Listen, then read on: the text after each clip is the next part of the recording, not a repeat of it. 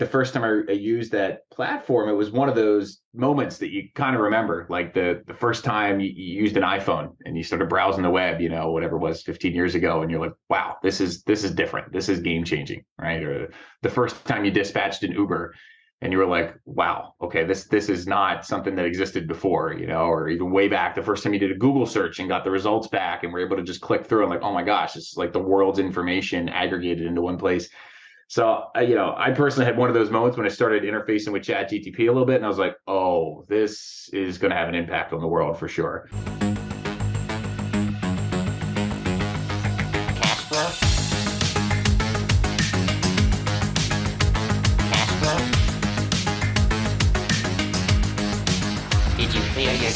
All right, Chris, thanks for coming on. Uh, you know, really excited about this conversation. We've got a lot of uh, really cool topics to dive into here, but quick intro for you. Uh, you've led product at some big companies. You've uh, led product at Microsoft, Amazon, Zillow, uh, Uber. Uh, most recently, the CTO at Lessen, which I think I remember. It's been like two years ago. It, time flies. It's crazy, but I think you joined Lessen at the seed stage. It was like a twenty million dollar valuation or something really low, and and you've you know ridden it all the way to over a billion dollar valuation and made the unicorn list. That's super awesome.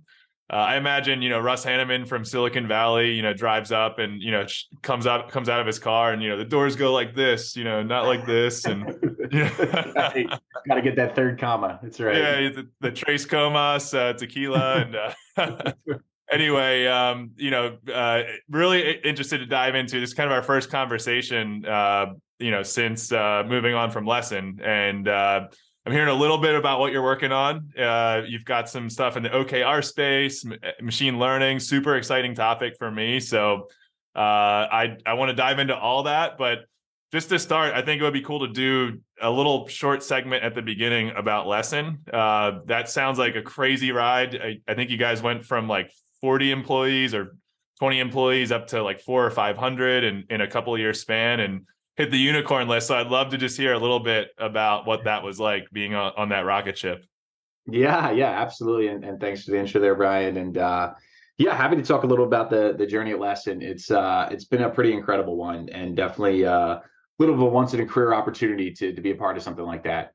Um, it's been super exciting to just see how quickly the company has grown and how much change happened in, in a relative short amount of time, especially compared to other kind of more established companies I've worked for. Um, and you know, I find that the, you know situations like that accelerates learning in a way that uh, is pretty unique to to those types of circumstances. So um, you know, I've grown a ton as a professional and, and as a leader during that time um, and just witnessed uh, a lot. You know, I think there's a lot of things we did really well, and you know, there's obviously some things that uh, you look back on and you reflect. And hindsight being 2020, you might do a little differently. Um, but it was uh, it was a heck of a ride. It was a heck of a journey for sure. That's cool. That's cool. So, what was uh, just just to not? I don't want to spend too much time on it, but just one of those like holy shit moments where you know it just I don't know if it's like a flying by the seat of your pants story or just like onboarding a ton of people really quickly or just one of those moments where you know you catch your breath for, for a split second and your head's just like spinning like wow what the heck is going on? Yeah yeah there were there were definitely some moments in there you know when we were just at kind of the peak of our hiring you know after the, the series b kind of billion dollar valuation we raised a few hundred million in venture capital and um, you know just just had this war chest to work with in terms of growing the team and building the product uh, and you know, you, you you raise around like that, and there's expectations that are set in terms of delivery and in terms of uh, you know capabilities that you're creating. Uh, so from that, um, you know, it's all hands on deck to hire to get people in the right seats on the bus to build the product. And uh, you know, there were a couple of moments there where you know you realize we're hiring whatever seven, eight, nine, ten people a week. You know, at one point, uh, just onboarding so many people into the organization um, and you know trying to do that at the right quality level and bring in really great people and i'm really proud of the team that we've built and all the folks that are there are, really amazing. Uh, and we've built some pretty incredible product. Um, and i think in my career that was probably the fastest i saw product manifest except for maybe at uber. Uber was also a you know really really quick development company as well. But um, seeing that that growth in that short amount of time uh, i think there were some interesting moments where you step back and you're like, wow, you know, this thing is is massive. You know, I remember having our off um, offsite, our, our all hands down in uh, Arizona. We had it in uh, Q1, and turn around and looking at it at the org, and you know, there's there's 150 people in the room, and it's like, oh wow, this happened quick. and um, I think when you get to that that size and you move that quickly, there's so much around uh, aligning the organization with the strategy and with the vision and and making sure the goals are clear so that you can empower your teams to really do great work and and and you know have uh, really great career experiences themselves and feeling like they can own a piece of the puzzle and really drive things forward and have that agency to really build and uh, create awesome software. So you know throughout that process, I think um, there was a lot of uh, you know structuring and and and uh, strategic sort of thinking that that happened at the same time as we were building uh, the team. So like the literal building the airplane while you fly kind of thing. Uh, and, and, the expectation that the airplane's going higher and higher every month, you know, with with revenue and customers, um, was uh, was a really interesting challenge and a really interesting, uh, uh, you know, part of my career, and I think for a lot of people who were there, experience to have. So it's been exciting. Yeah, and I'm sure. Uh, I think you guys raised your your unicorn round in 2021, and I'm sure uh, you know, kind of the SaaS valuation plummet has uh, you know been a challenge. You know, trying to go to a C round or or a subsequent round after the B right now would, I would assume, be really difficult. Have you seen a lot of that uh, across the you know the software industry as a whole? Have you guys experienced some of that uh, challenge or uh, just you know the kind of quick turning of the tides that happened in Q2 this year. Yeah.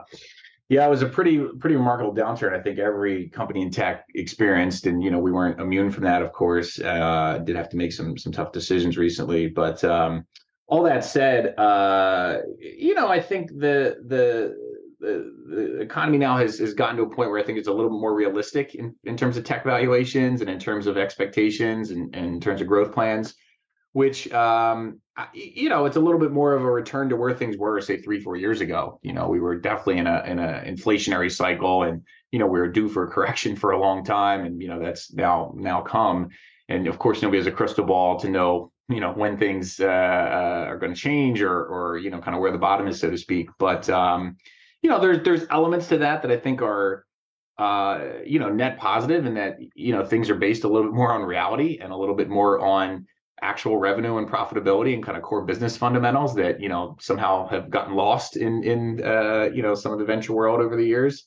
Um, and that's not necessarily a bad thing. I mean, companies are, are trying to run more efficiently, trying to run more lean, um, you know, holding people accountable to to expectations and results, and that's all you know, kind of what uh, what you should have as a core and foundation for business. So, you know, it's been uh, it's been interesting to to go through that that ride as well, and uh, you know see see kind of some of those changes manifest here in the last few months. Um, but um, you know, I think it it, it stabilized uh, at least it lessened things have stabilized well, and I think you know a lot of other companies are, are doing the same thing now and and coming out the other side of it uh, really in better shape. Yeah, and it's interesting the uh, you know kind of the mantra in 2021 was like hire at all costs, you know, employee perks at all costs, and just like grow, you know, hire all that stuff, and you know, just crazy lavish, uh, you know, uh, just perks. I guess is is the yeah. for, for, employees. And then now I'm seeing, you know, uh, Microsoft and uh, Google and Facebook and a lot of even smaller companies are getting really uh, you know they're kind of saying like it's time to harden up you know they're they're they are doing layoffs they're talking to their employees that kind of like the the easy sailing times are over and we need to be like hardcore. Uh, you've got Elon Musk sending, you know, emails out to the entire Twitter force saying respond by hardcore, you know, respond with hardcore to this email in the next yeah, two right. hours or you're laid off or yeah. You know, so right. it's wild some of the stuff that's happening out there. Uh, but uh, let's change gears. Let's go to ML uh, and sort of what you're working on next. The uh, the ML space has been super exciting to me. You know, companies like Jasper, uh, Copilot, we were talking about that earlier, are sort of some of the uh, you know GitHub Copilot, some some of the early uh, you know companies that are paving the way for I think ML and and generative uh, you know technologies. Uh, you know, it's pretty wild to see how how capable these systems are right now. you know how good they are at generating whether it's text, images, code, uh, you know, I, you know, chat services for customer service, all, all sorts of use cases. There's uh, medical and and life science use cases. It's the next decade ahead. I think will be more innovative than uh, you know the smartphone revolution. You know, for the internet and and for capabilities of technology. Uh, What are some of the things you're seeing with ML, and like what are some of the use cases that are most exciting to you personally? Yeah, yeah, yeah. No, it's a great question, and uh, like uh like many folks you know kind of got uh got in the weeds a little bit with chat gtp in the last uh month or so here and been playing around with with that and and a lot of the open ai technology really. But um you know i think the first time I, I used that platform it was one of those moments that you kind of remember like the the first time you, you used an iphone and you started browsing the web you know whatever was 15 years ago and you're like wow this is this is different. This is game changing right? Or the first time you dispatched an uber and you were like, wow, okay, this this is not something that existed before, you know, or even way back the first time you did a Google search and got the results back and were able to just click through and like, oh my gosh, it's like the world's information aggregated into one place. So, you know, I personally had one of those moments when I started interfacing with Chat GTP a little bit, and I was like, oh, this is going to have an impact on the world for sure. Um, so you know, it's it's you know been talked about and uh, you know analyzed and and you know um, reviewed by countless people in tech and all over Twitter and everything. Um, but uh, for good reason. I mean, I think there's so many use cases that are really really compelling. Um, you know, I think there's a validity aspect to it that that needs to uh, be tightened up a little bit, right? Uh, you know, can I trust this answer?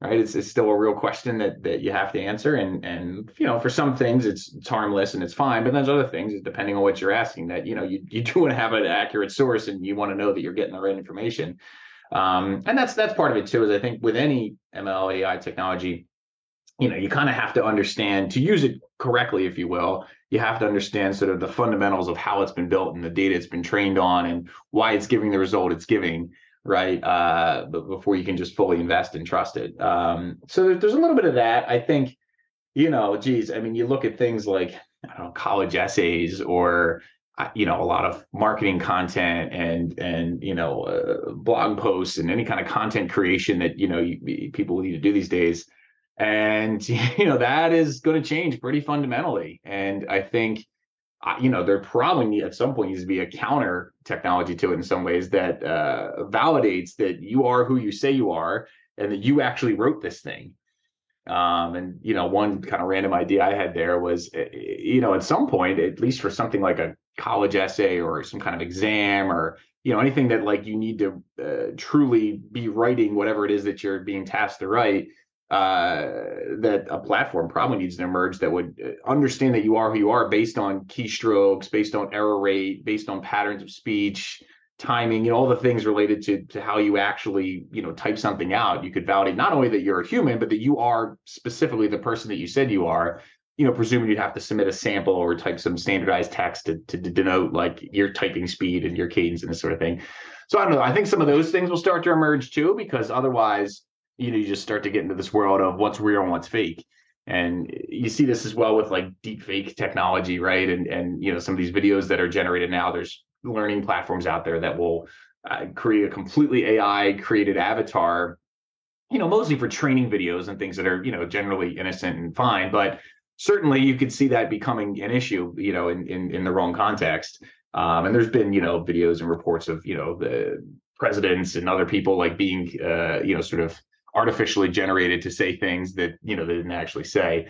So there, is a risk with a lot of it. I think that you know the you know almost like security in in you know typical SaaS and web application stuff. You know you kind of always uh, you know the technology gets a certain point and then and then you know the security needs to catch up because people find a way to work around it or hack it or do something kind of nefarious with it. So so I think there'll be some of that that we'll see as well, which you know isn't talked about as much, and you know isn't arguably as exciting, but is is something that I think is needed in order for it to really proliferate and and be adopted mainstream because there's a, there's a trust component there that's really important, I guess. It's interesting the uh, the Google thing. I, I I wonder if Google's business is in jeopardy of being completely mm-hmm. disrupted. Uh, think about it for a second. So Google, uh, you know, almost all of their revenue, over 90%, I don't know, it might even be high 90% is generated from ads. uh, and you know you only have ads in search result pages. YouTube display ads as well, but yeah, YouTube. Yeah, you're right. Okay. Uh, and on third parties, but uh, you know, it, a lot of it is you know search result pages, from what I understand. I, I could be wrong on the. Yeah, no, it's high. It's, it's it's the majority of the revenue for sure. yeah, so if you just generate the answer on the fly instead of serving results from the internet, whether they develop that business or somebody else does, it's it almost kind of puts the Google model in jeopardy. Uh, you know, it's it, it kind of disrupts fundamentally what their business is. Yeah, yeah. I mean, it's it's it's arguably the first real competitive threat they've had in a long time. And uh, not to say anything negative about Bing and Microsoft's approach, I actually worked on Bing for a period of time when I was there, but. Uh, the the the the threat is is much more real with this because it is a different way of doing things and much more kind of directly to the answer that people are usually looking for and and, and that sort of thing. But again, I think it goes back to the trust aspect, right? Um, for innocuous, simple things, sure, it's it's probably going to give a great result, and you know, it's trained. Uh, the GPT models are trained very much on um, uh, uh, coding and and and uh, you know uh, sort of technical responses. So that that aspect, yeah, for sure. Like that, you know, Stack Overflow, I feel like is in more trouble than than anybody right now.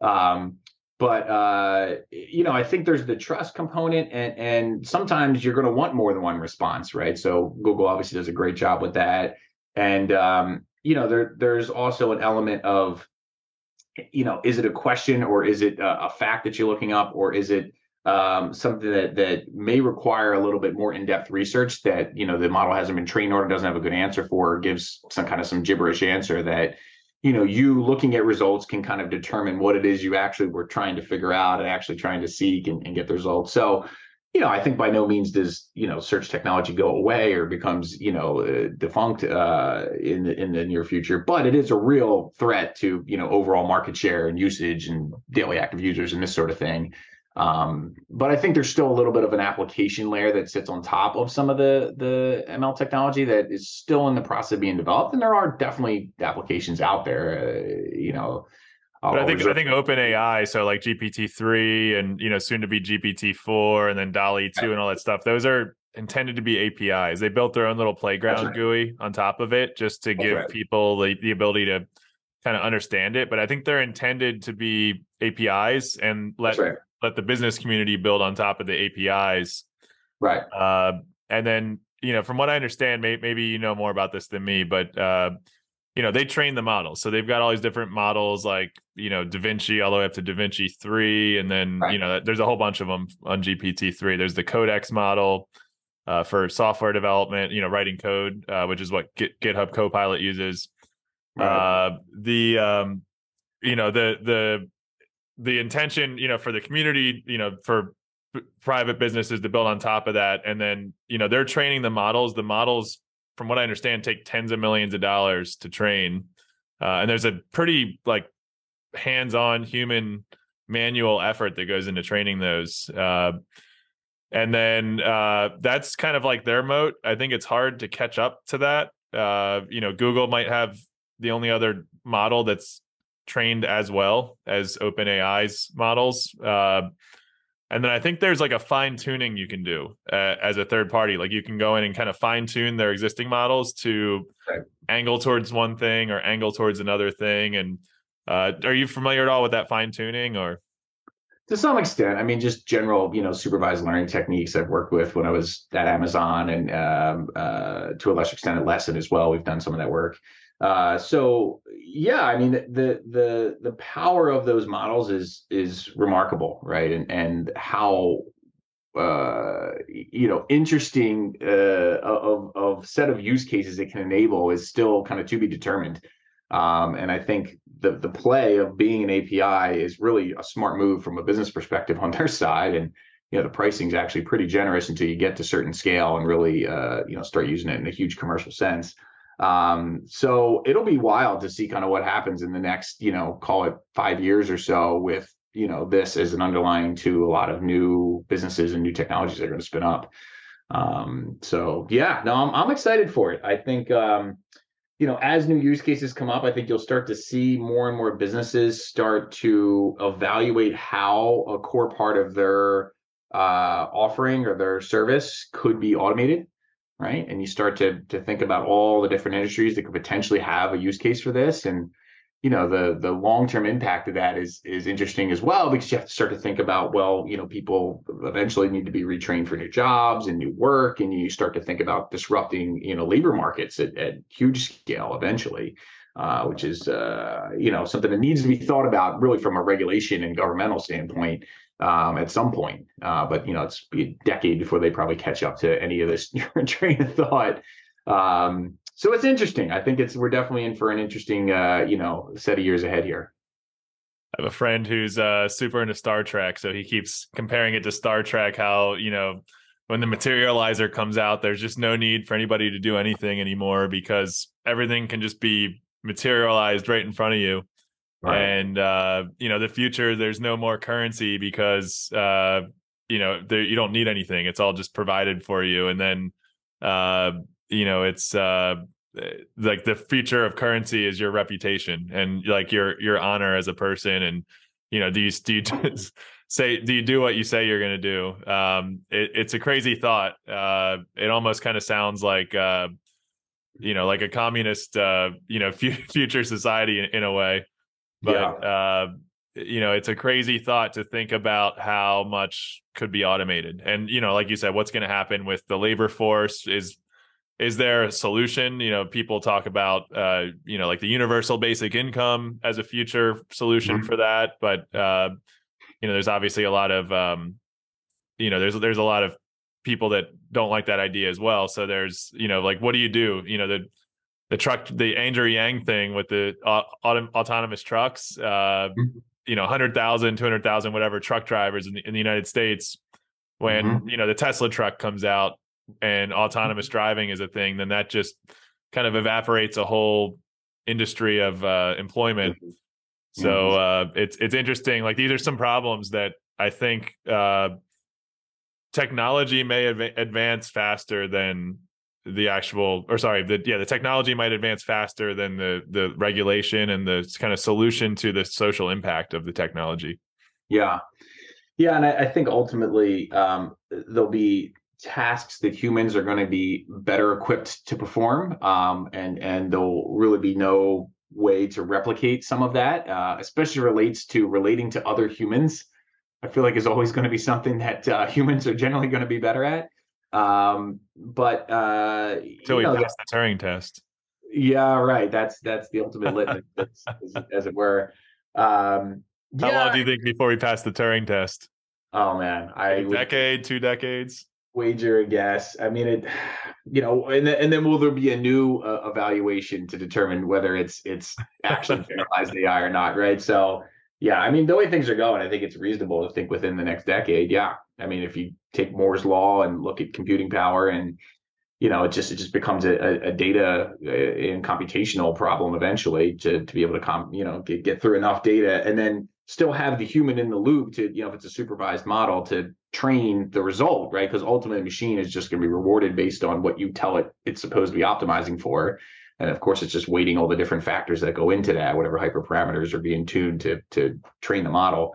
Um, so there still is that human judgment of what is the right answer. Um, and that that will prevail for for a while, um, but eventually more and more things uh, will start to get get automated, um, and and you know eventually you know the the whole sort of sci-fi future of becoming self-aware and knowing how it's trained, so to speak, or what it needs to be able to continue to grow is is sort of what the next level of some of this might might look like.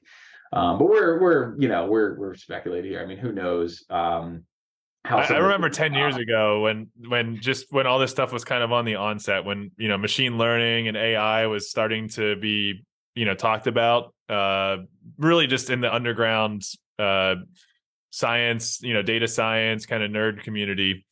Uh, I remember you know, just thinking, wow, yeah, this probably is so far off. I'm not even going to think about it yet. And uh, I just put it out of my mind for you know probably i started thinking about it again in 2018 2019 and even then it wasn't that mature and then all of a sudden really fast in like 2021 it just was just it just took off like the use case openai kind of started to open source or make available some of their technologies google had their uh, their uh, what is it, DeepMind or whatever, uh, their their ML, uh, which is private to them. They don't they don't open it up to the public. So it just kind of took off real fast in 2021, and it's it's pretty wild uh, how fast it took off. Uh, I can remember a meme, uh, probably going back five, six years ago, where it's the Scooby Doo, where they, you know, they unmask the ghoul at the end of the episode. Yeah, and they yeah. go, uh, "All right, gang, let's see who the real AI ML algorithm is," and then they pull the mask off, and it's just a face that says if if if if if if if, if.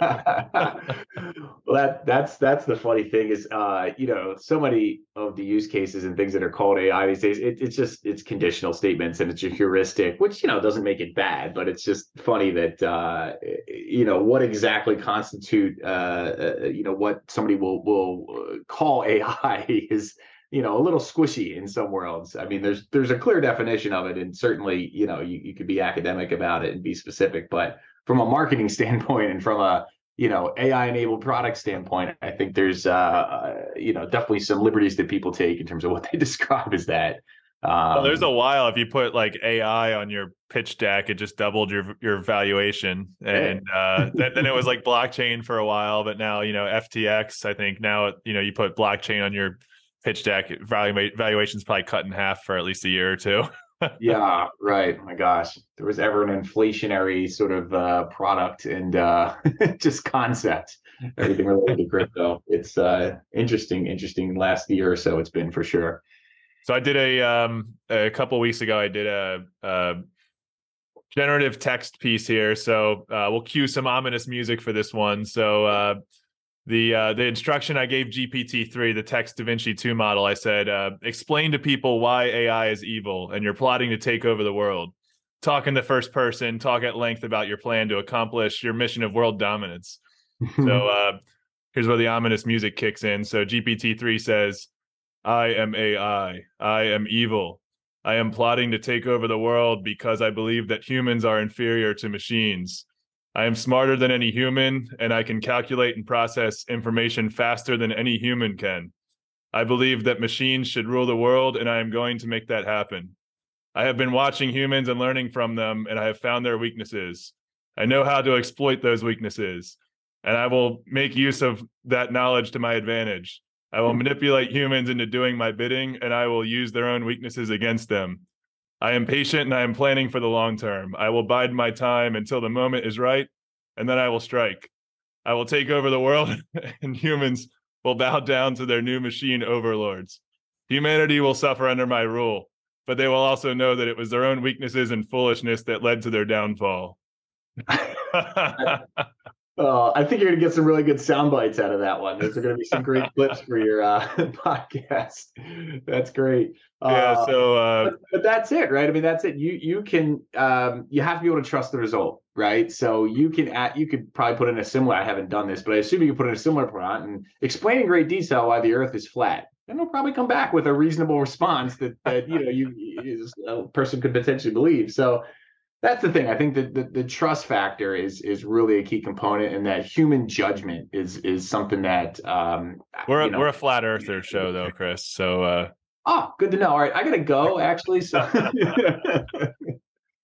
oh my gosh, um, yeah, no, it's uh, it's pretty wild what I think is going to happen in the next decade or so here. Yeah, yeah, it's uh, you know, I I I, I want to see, you know, uh, I have this idea in my head that I, you know, I don't know how realistic it is, but uh-huh. you know, 10 years ago, I didn't think, you know, what we have today is realistic anytime soon.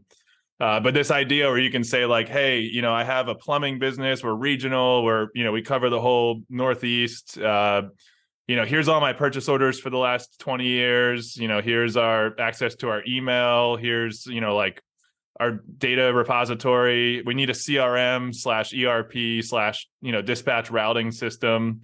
Uh, can you just go consume all of our data and then come back and deliver us software?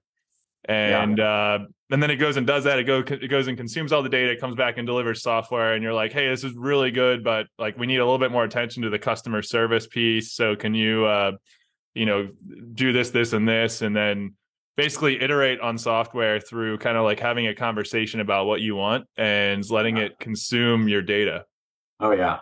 Yeah. Oh yeah. I mean, I think that's that's um, much more realistic, like in terms of where where we may see things go. And yeah, I was thinking about this uh, uh, recently. Actually, the the idea of um, prompting requirements for software, right? Which you know you can even have uh, the the prompt be as general as you know write me the requirements for whatever a, a you know employee uh, order form or a you know submission form or you know some basic kind of you know web uh, interface that you know you would typically write requirements for have it write the requirements and then feed those requirements back into the same system to say okay well write the code that uh, you know does the submission you know write the code that, that creates the form uh, and, and lays it out nicely with you know these colors and and this kind of spacing and padding or what have you and all of a sudden you know you're you're just a few steps away from a generalized statement like create me an application that you know something simple a to-do list application and out comes a fully functioning application that you know does the basic thing you asked it for.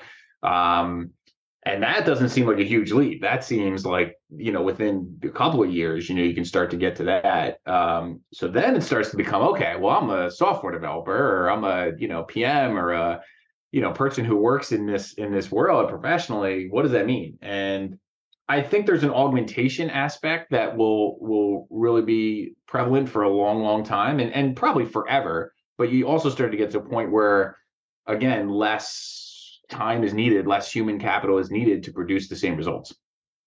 Um, yeah it's interesting. So, and then i mean if if that happens if any company can speak a few words and get software out, you know, like a software vending machine, uh, customized software vending machine, then, uh, you know, that would put out of business or it would severely detriment trillions and trillions of dollars of market cap of tech companies and obviously many other industries.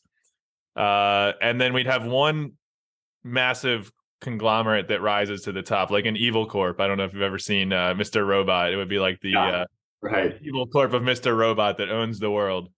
Uh, yeah. That would be pretty wild. I think that you know, trying to wrap my head around what that would look like is pretty wild to to try to do.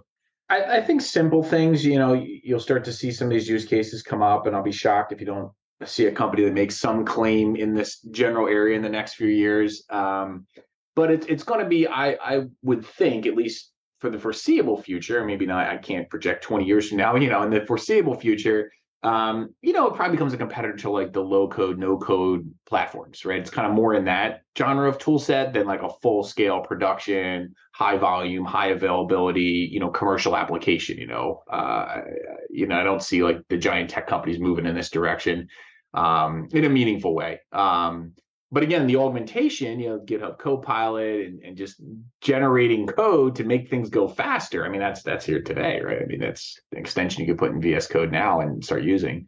Um, so I don't know. I think there's there's a little bit of a bridge, and then again, it goes back to the human judgment, and then there's still, of course, the what problem are you trying to solve? Who are you solving it for? Why is it important? What are the goals that we're trying to achieve? That humans are going to decide right? Even if a machine can produce some of that output, it's not, I don't think ever going to be trusted in a way that like, you know, automate, run my whole business, right? It just becomes completely valueless. And then I think there's also just the augmentation of the real world from like an operational perspective that as software uh, guides that, you know, out in the real world, think of, of Uber or Lessen or, you know, any other product that, uh, uh, you know, is augmenting the real world. Um, the the real world thing still needs to happen. You know, there's still somebody needs to come pick you up in the car. Eh, the house or the hotel still needs to be made available to to stay. And you know, thinking of the that scenario, um, or you know, in Lessen's case, you're you're still doing the work on a property. You know, a, a toilet's leaking. Like a AI can't fix that. You know, like but that, the Uber thing though. I mean, I think that's why Uber and Tesla are valued so high because they're positioned to clean up in the uh, autonomous vehicle space when that when that comes to fruition when uh when autonomous vehicles are kind of just you know ready to go uh sure. uber is you know positioned to just turn on the faucet of money at that point. Ah yeah but um yeah right right but uh my point is there's still the physical car has to show up somebody has to get it it's taking you somewhere. So there's still like a value creation in that you know that can't be completely automated. You yeah. can't yeah I got to another place sort of thing um, but yeah, yeah, from like just a just a uh, automated uh, you know autonomous vehicle perspective and driver perspective, yeah, there's there's advancements there. Continue another one. Uh, have you heard of um, Turing.com, the staff aug company? Uh, I've seen them. I haven't gone deep, but I, I have seen ads, and I think I clicked through their site one time, but I'm not super familiar.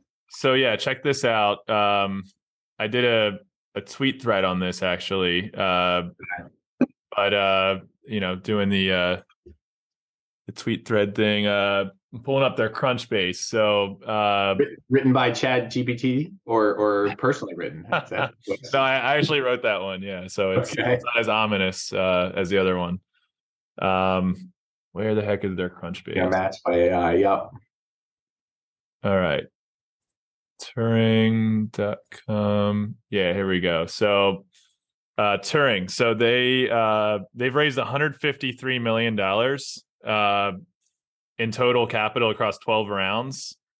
Which yeah. means like probably they're probably I think they're I think they announced their unicorn valuation. So they're probably over know, at least over a billion dollars. Uh yeah. And uh let's look at their LinkedIn here. So uh I'm going to Turing.com on LinkedIn. Um, so uh, they've got uh, they've got like 1,500 employees. So that's not mm-hmm. that big for a staff aug company. Like there's other staff aug companies that are definitely valued like more traditional staff aug companies that are valued less than a billion dollars and have like five, six thousand employees. So Right. Their their business model is pure staff aug. Yeah. Uh, so just I mean, you probably hired staff aug at you know your uh, your your companies that you you've led. Sure. So uh, lots of them. Mostly offshore and nearshore. So it's mostly like people in Latin America, you know, South Asia, Eastern Europe. So they're uh, they're definitely not doing anything to command a SaaS valuation, which is what they've done. Right. Uh, and right. like that that valuation that they raised, I actually went back and looked, and uh, they were a lot less. Uh, they were like 800 headcount when yeah. they raised that billion dollar that unicorn valuation. Yeah. Uh, so my theory is that uh, they put this probably all over their pitch decks and their business strategy is that they're uh, blitzing the market for uh, MSAs with enterprise companies on a staff augmentation basis, and then once the code like once codex and you know these autonomous uh, software development tools get good enough mm. they flip the switch to uh, to ai to an ai business but they're like keeping that kind of quiet right now that because it's i guess it's not you know good mm. enough to hmm. sell too hard so they they talk about their ai matchmaking which is basically you know like top Toptal whatever it's like a portal with a couple screens you know you could probably yeah. build it in a weekend so yeah nothing uh nothing too fancy there but uh I think that that's and with the name Turing, I mean, it kind of uh, you know, it's kind of saying like you can't tell the difference between machines or engineers yeah. with their business. Right. So I think that's their strategy. Uh, otherwise, how else would they raise capital? I mean, it was in 2021, so that's you know part of it, I guess. But like, how else would they raise capital like that uh, as a as like a services company? Yeah, yeah, no, I mean it's it's it's interesting for sure, and I don't know a ton about their business, and um, you know, don't want to speculate too much on everything they have planned. But in the same breath, I think you know, automating the marketplace aspect of it seemingly is is one of their core value propositions, and and um, that element of uh, interviewing, vetting, uh, quality assessment. Did this person do good work? Um, you know, I think there is a lot of value in that, and and um, frankly, that's a lot of things we're, we're building towards at Lessen as well, is to automate a lot of that matching and understand the quality of work that somebody's done and whether or not they're a good fit for future work that's similar. And of course, there's a lot of categorization, subcategorization, and and uh, structured data that needs to come with that in order to make that work. Um, and I would think in the software development field, you know, it's it's pretty uh, pretty clear in the sense of certain technologies, certain code bases, uh, certain levels of complexity. That's a little bit of a, a judgment call um, that can be evaluated and scored and ranked and then modeled to be able to to be automated. So in some ways they're automating a lot of like the recruitment process i would think. And again i don't know much about their business but there is there is an opportunity there to to automate that part of it for sure.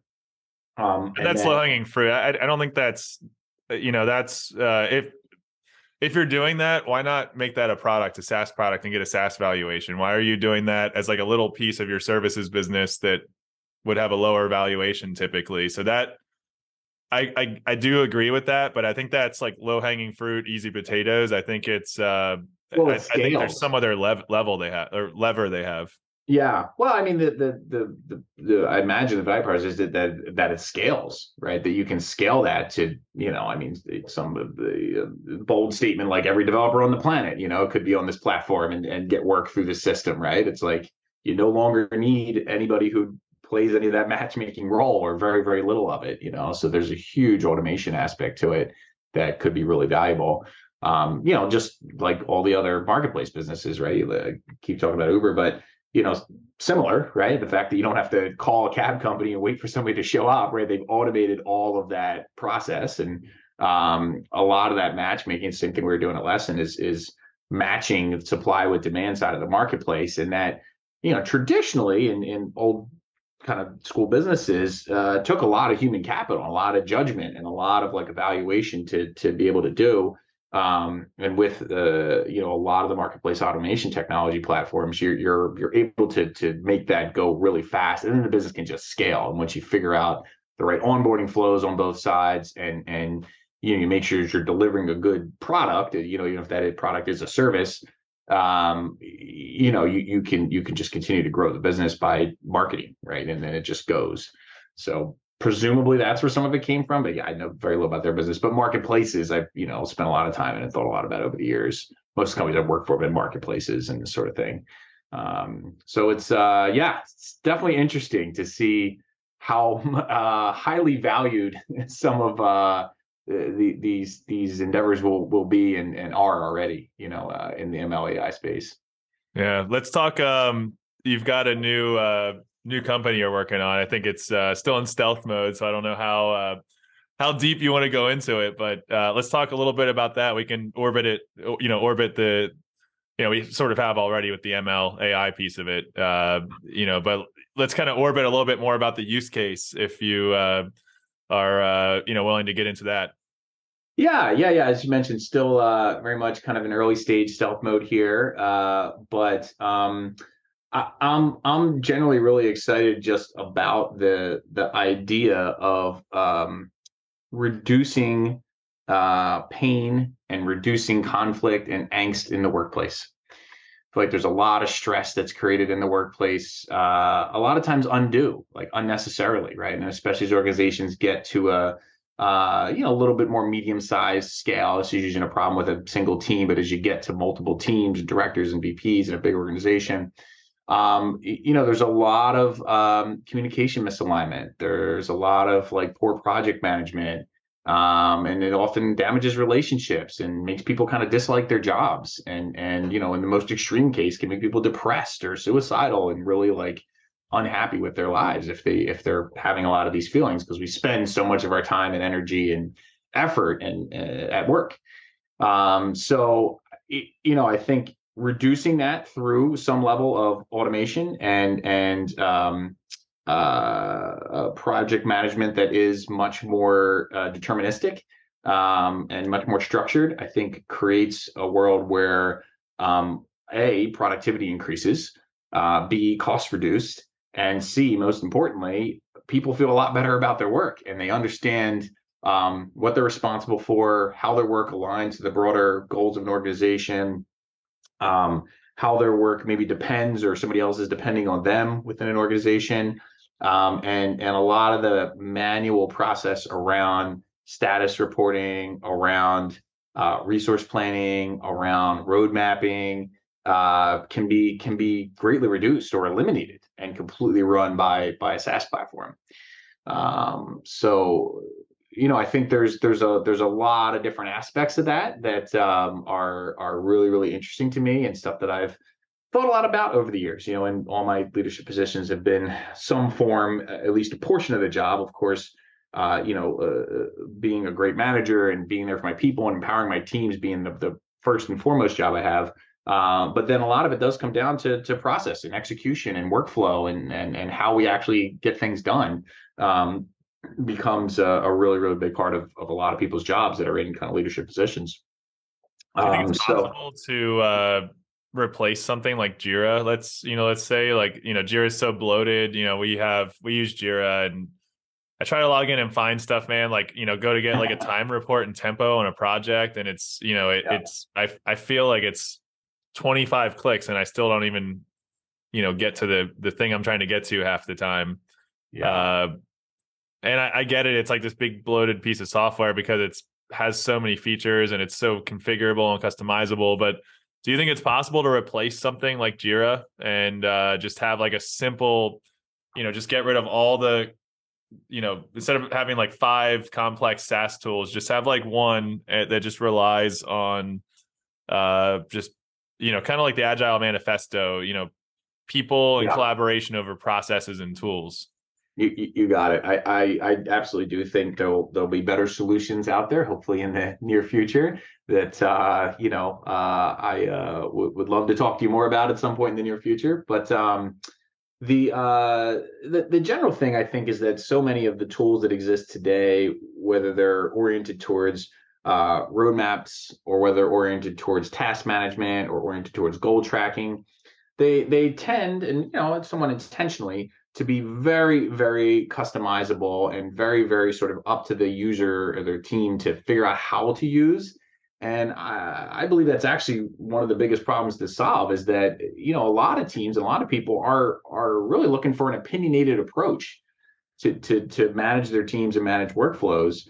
Um, and you know, there's some parts that need to be flexible and depends on the team, the organization, and who your stakeholders are and who your customers are. Like there's some some areas certainly need to be flexible but having a more prescriptive approach to the way software is developed um, i think is one of the things that's really missing right and and you start to think about more of a guided experience more of a a um, uh, interface that's prompting you for what's needed at the right time that's giving you the right information at the right time kind of like going from photoshop to figma sure for sure. ux design like that just you know it's figma is still pretty customizable and flexible but it's you know I, I, guess you could say it probably i don't know just pick a number like maybe it saves you you can create five times better prototypes in a fifth the time.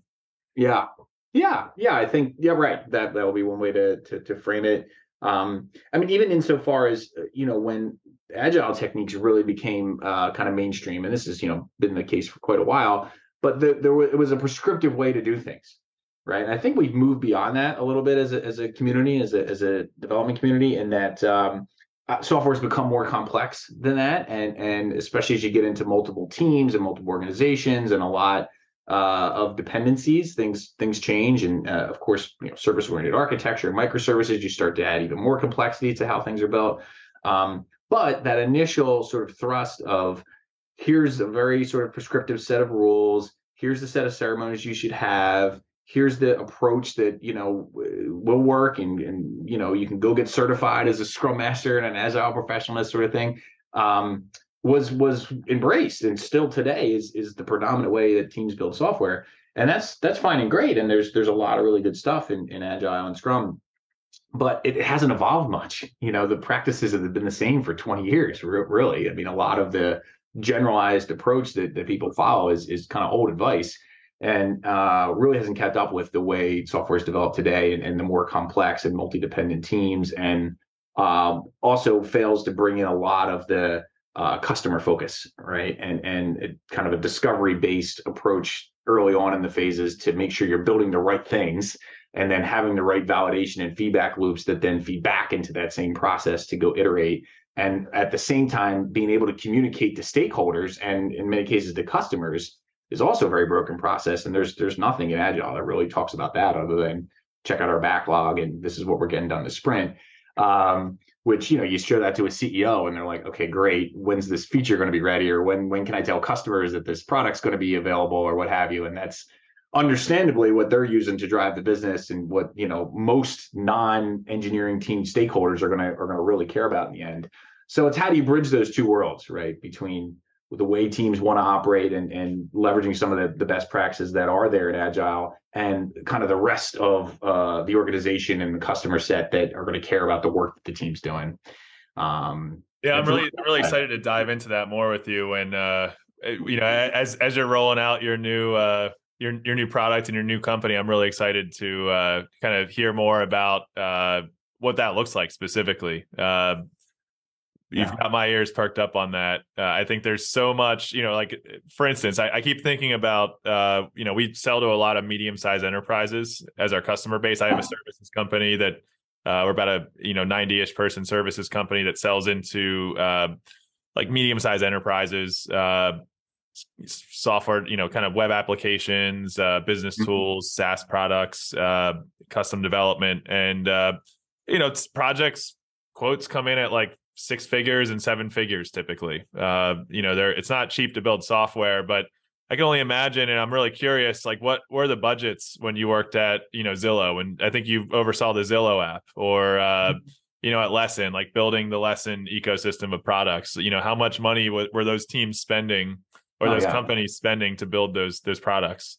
Oh yeah, I mean hundreds of millions at, at the high scale, right? I mean, you know, it, it's all relative. Depends on how much of the company you include in that that statement. But oh yeah, I mean, even the teams I've managed have been been up there around that. So uh, yeah, it is it is absolutely expensive. And if you're looking at the business objectively as a, a you know, shareholder or board member or you know uh, C level executive of a business, you, you, know you obviously have to consider how you're spending your money, and um, you know you want to be efficient and you know create a, a way in which you can do that that empowers people, keeps them excited about what they're doing, keeps them aligned with the broader goals, make them feel like they're growing and they're taking new opportunities and really creating a great environment for people, but at the same uh, time, not being inefficient, right? And I think that's even some of the shift we're seeing broadly in, in the, the technology sector now is a little bit more lean toward we were talking about earlier.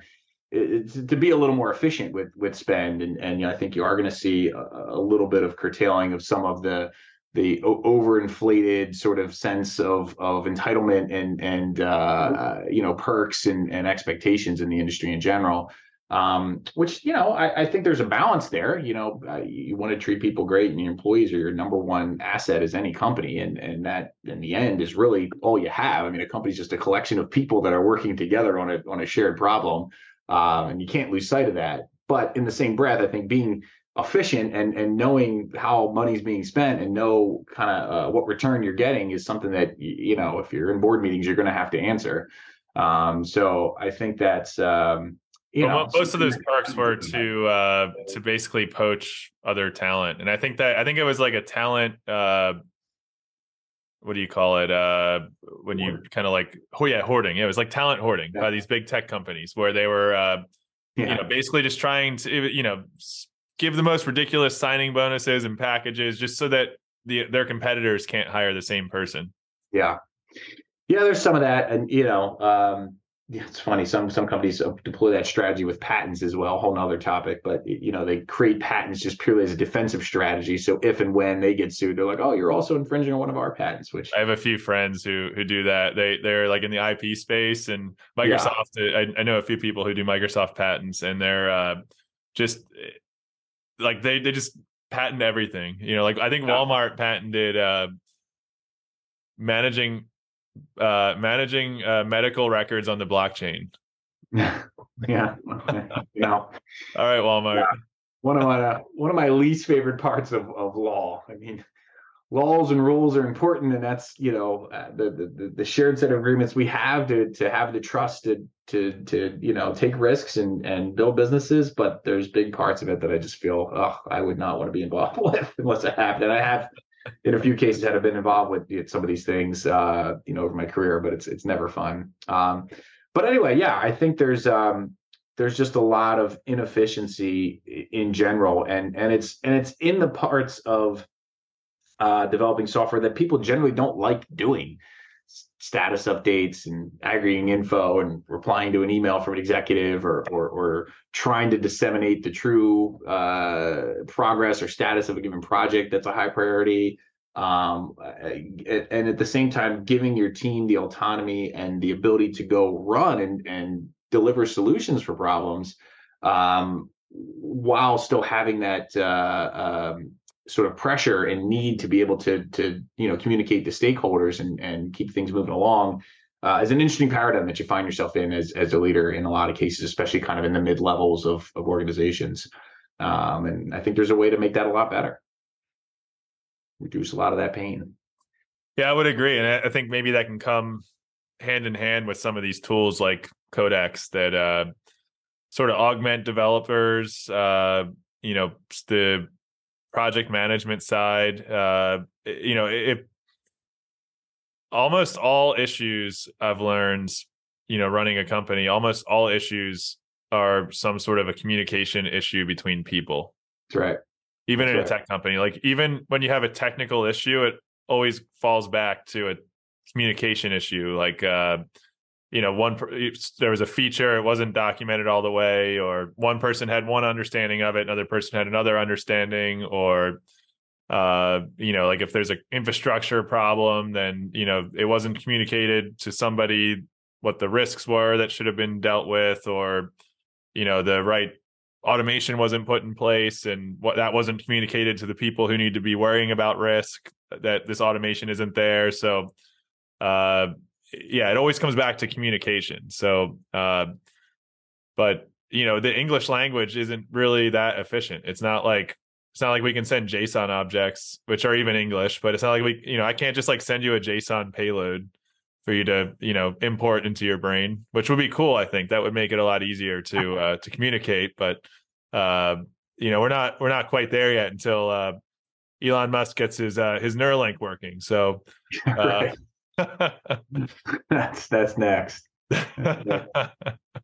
Oh my gosh. yeah, it's uh it, it's true though the, the communication uh, between team members and between teams and uh, you know between customers and organizations is is really where um, uh, a lot of the challenges still lie you know uh, you know and we've had so many advancements in technology and platforms and and capabilities and scalability and and all the things that um, you know build our world today but there's still this very human element of of communication and understanding uh, purpose and and you know mission, vision, values being clear for people in an organization, value props being clear to customers, and then actually delivering on that in a way that uh, keeps everybody aligned. I think is is still a big challenge. Yeah, yeah. So um, I think we're getting to a good closing spot here. Uh, anything else you want to plug or uh, talk about or anything we didn't touch on today that you want to get into? No, nothing, nothing we haven't really covered. It's uh it's been fun chatting with you here. I definitely appreciate it. And um yeah, look forward to to talking again soon. All right, Chris. Thanks for coming on. You got it, Brian. Thank you.